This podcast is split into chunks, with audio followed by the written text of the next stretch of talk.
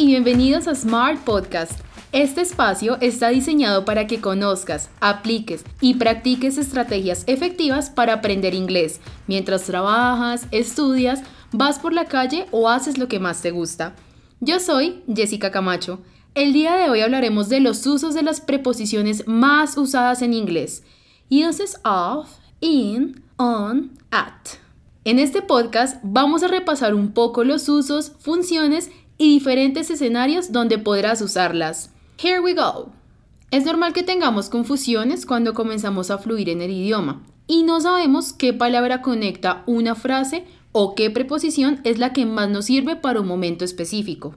También en nuestro intento de traducir cada frase o palabra que tenemos en mente, nos hace decir una que otra cosa incorrecta. Por tal razón, nada se adapta al contexto al cual nos queremos referir. Para comenzar, verifiquemos qué son las preposiciones y en qué momento las podemos usar. Principalmente, las preposiciones son palabras que combinadas con otras nos ayudan a darle un contexto o bueno, un real significado a una frase para que ésta tenga un sentido completo.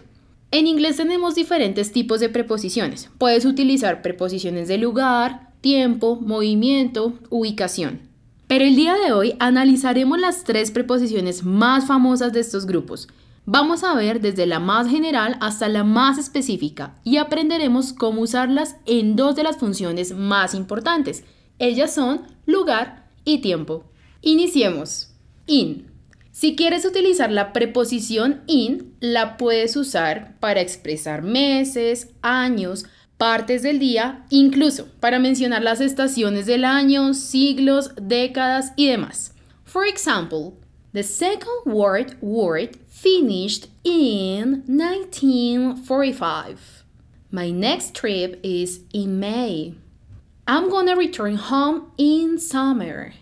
There was a big change for human beings in the last century. I am a more productive person in the mornings. Ahora miremos in desde la función de lugares.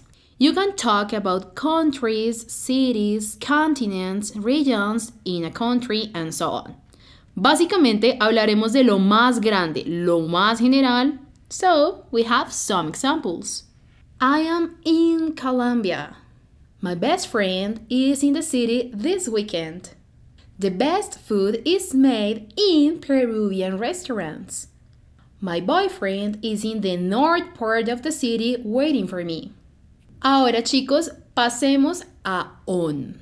On habla de lo más específico, lo pequeño. Recorramos sus usos en cuanto a tiempo. Con on expresamos días de la semana, fechas específicas o celebraciones especiales. También para hablar del fin de semana. Listen to different examples. I have a meeting with my boss on Monday.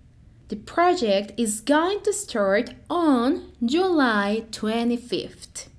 My family and I will start our trip on weekend. Coincidentally, my birthday is on St. Valentine's Day. Ahora, el uso de on para el lugar debe ser más cuidadoso. Aquí hablamos de lugares un poco más concretos. También nos podemos referir a superficies, medios de transporte o incluso medios de comunicación. For example, my house is on Main Avenue. The next bus stop is on the corner of Pennsylvania Avenue. The cat is on the floor. We are on the bus halfway to home. Wait for us. I listened to tragic news on the radio this morning. Listo chicos, ahora pasemos por at, la última preposición que contiene este podcast. At nos indica en cuanto a tiempo cómo decir las horas. También a diferencia de morning, afternoon, evening, At es utilizado para hablar de la noche. At night. También se puede usar este at cuando refieres festividades especiales, pero a las cuales no les incluyes la palabra day. Tranquilos, lo explicaré con un ejemplo. Is easy. Hablemos de Navidad. Si quieres decir que algo pasará en la noche de Navidad, puedes decir on Christmas Day pero también puedes decir at Christmas, sin usar la palabra day al final. También usas at para decir la famosa frase en el momento, que siempre tiendes a traducir como in the moment. Ahora puedes utilizar la preposición correcta. It is at, at the moment. Here I have some examples for you. My class starts at 6 a.m. The soccer match is at night, around 8 p.m. Y si quieres hablar de lugares, at es la mejor opción para decir una dirección o un lugar concreto de una ciudad o pueblo. For example, the office is at 10th Avenue with 7th Street. On the weekend, I will stay at home. I'm curious about the new Picasso exhibition at the National Museum. Ahora bien, para finalizar, ¿qué te parece si te doy una frase que contiene la mayoría de las funciones que acabas de escuchar y luego tú creas una? Easy peasy.